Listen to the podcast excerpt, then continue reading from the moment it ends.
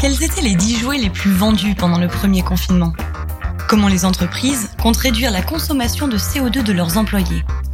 Comment le nouveau Lucky Luke a créé l'étonnement en surfant sur la vague d'un sujet sociétal dont on parle beaucoup ces derniers temps? Enfin, si l'on vous dit qu'un projet vise à garantir un revenu minimum pour tous, permettant à chacun de s'alimenter correctement? Si vous n'avez pas toutes les réponses, écoutez donc les flashs de l'inspiration de cette semaine.